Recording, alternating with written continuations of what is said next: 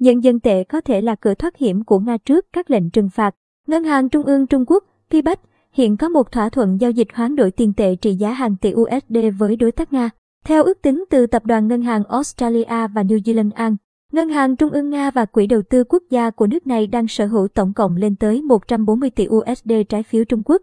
Đây là loại tài sản mà Moscow có thể sử dụng khi tìm cách ứng phó với các lệnh trừng phạt đang gia tăng trên toàn cầu.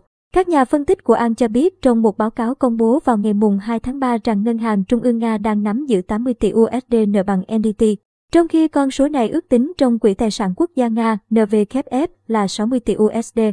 Tổng cộng một trăm bốn mươi tỷ u ét đê trên chiếm gần một phần tư sở hữu nước ngoài trên thị trường trái phiếu nội địa Trung Quốc. Các nhà phân tích nhận định, trái phiếu Trung Quốc cùng đồng en đê tê có thể trở thành tài sản và loại tiền tệ nước ngoài then chốt để Nga tiếp cận. Chúng tôi đang quan sát liệu Nga có thanh lý các tài sản này hay không trong trường hợp họ cần tiền mặt en đê tê để đáp ứng các nghĩa vụ thanh toán. Các nhà phân tích cho rằng Moscow có thể sử dụng tài sản bằng en đê tê của mình và hệ thống thanh toán xuyên biên giới của Trung Quốc để ứng phó với tác động từ các lệnh trừng phạt do phương Tây áp đặt. Trung Quốc có thể sẽ cung cấp một phương án thoát hiểm cho Nga nếu Bắc Kinh lựa chọn chống lại các nỗ lực của phương Tây đang muốn cản trở Nga tiếp cận hệ thống tài chính toàn cầu. Ngân hàng Trung ương Trung Quốc, pê bê ô xê, hiện có một thỏa thuận giao dịch hoán đổi tiền tệ trị giá hàng tỷ u ét đê với đối tác Nga. Điều đó giúp hai quốc gia có khả năng hỗ trợ thanh khoản cho các doanh nghiệp. Trung Quốc cũng đã ký hợp đồng cho phép các ngân hàng Nga tham gia vào hệ thống thanh toán nước này.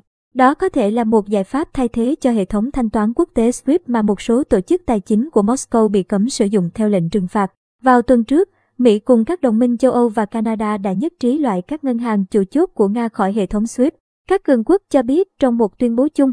Điều đó sẽ ngắt kết nối những ngân hàng này với hệ thống tài chính quốc tế và gây thiệt hại đến khả năng hoạt động của họ trên toàn cầu.